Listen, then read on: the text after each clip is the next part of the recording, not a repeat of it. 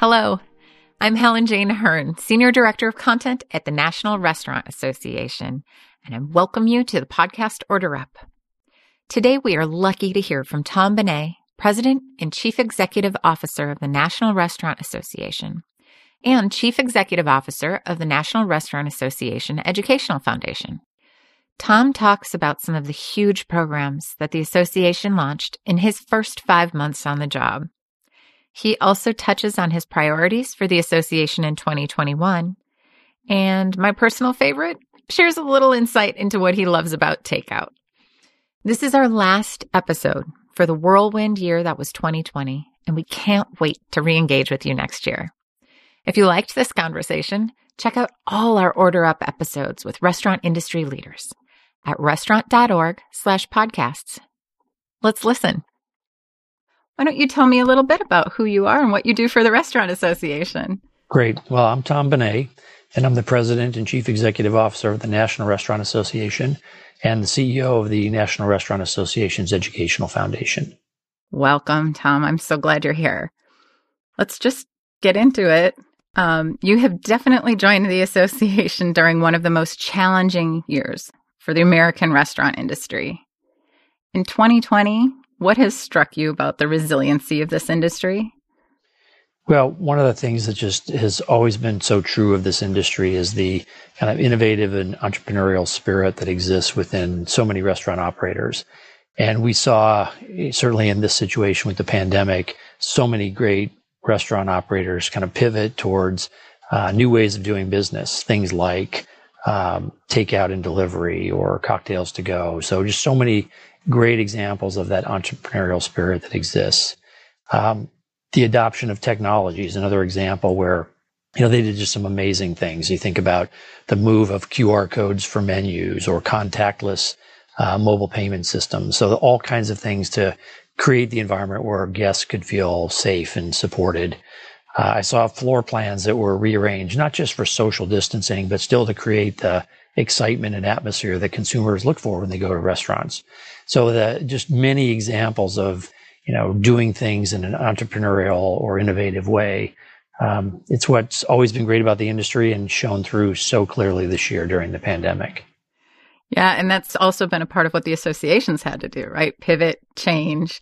I know we've put out some um, programs this year that are have been new, or we've never done anything like it before.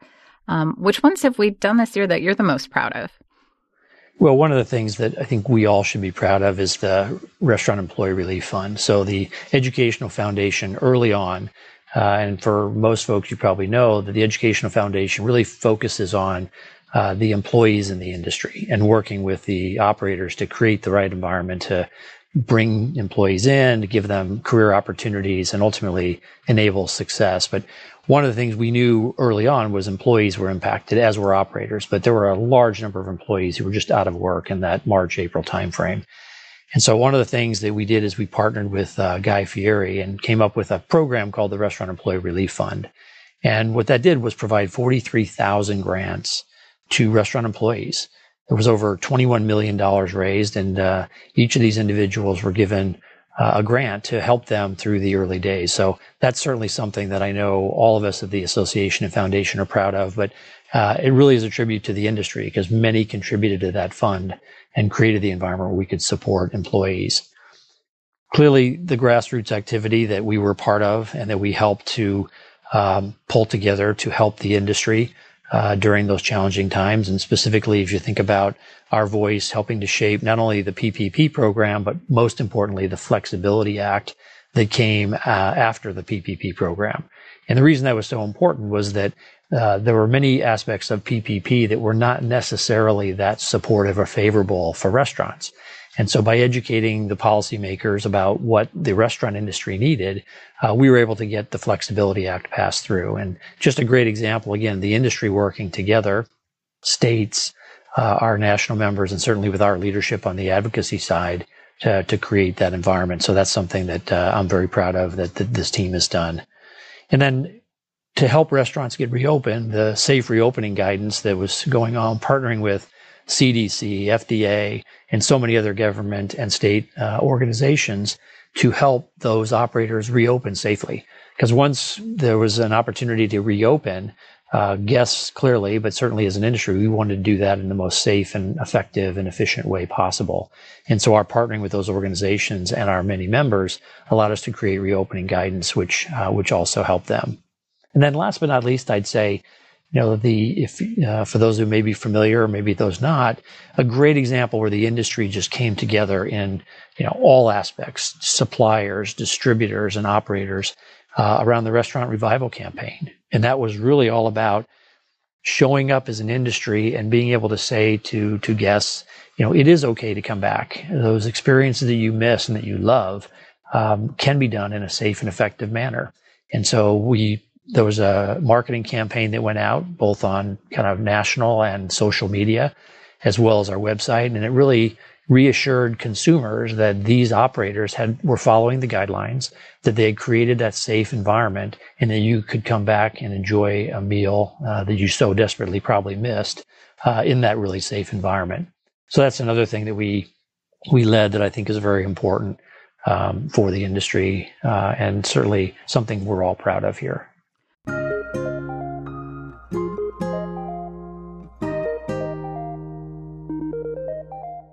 Ayla offers a compelling solution that enables companies with scale operations and large existing deployed assets to easily track location, monitor condition and performance, and ensure safety and compliance. Ayla's offering is built on the vision of the connected kitchen that provides unprecedented operational visibility into asset performance. The end to end solution is a fully managed service that comprises hardware, cloud software, and implementation services and offers the advantage of being cost effective, network and manufacturer agnostic, and experience driven. COVID 19 and economic uncertainty have hit restaurant workers hard. To help, the National Restaurant Association Educational Foundation has launched Changes on the Menu, a campaign to provide restaurant workers everywhere with the training and resources they need to get back to work and back on their feet. To donate, go to chooserestaurants.org slash change. Well, and as you said, the restaurant industry coming together as one. I know that's a big focus for what we're going to be doing in 2021. Um, where do you see this global food service industry spending their time in 2021 as we all come together as one? Well, if you think about the, the things that I just talked about and the many things that we're involved in, and I guess maybe I'll start there, but the the one thing that I think we are known for, but we need to continue to reinforce is that we are that kind of trusted partner leader for the industry, um, who's really here to support the industry and create that uh, voice for the industry whenever it's needed and wherever it's needed. And so our focus is going to be wherever the greatest need is.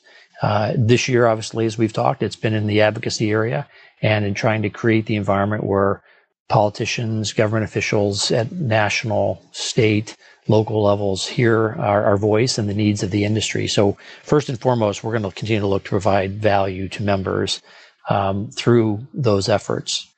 The second probably area is we've always been known for, and it's obviously very important to this industry, this commitment to restaurant and food safety.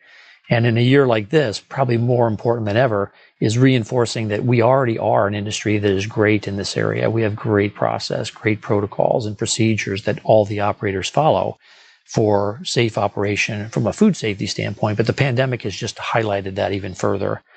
And so we've been and we need to continue to be that trusted source for the industry, for media and policymakers on the issue of safety and not just for the restaurant, but for the employees of the restaurant, for the guests of the restaurant. And that's something that will continue to be a big focus for us in 2021.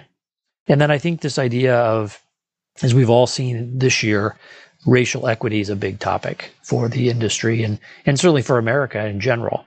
And so I think our ability through our multicultural food service and hospitality alliance to continue to promote equity in this industry, an industry that already does a pretty good job in many ways, but that you know, from a bar standpoint, we need to continue to elevate and raise that bar and make sure that we're leading in this area. And so we've developed a cohesive strategy that we've gotten approved by our board. We have, you know, started to communicate that. There are four main pillars of that strategy.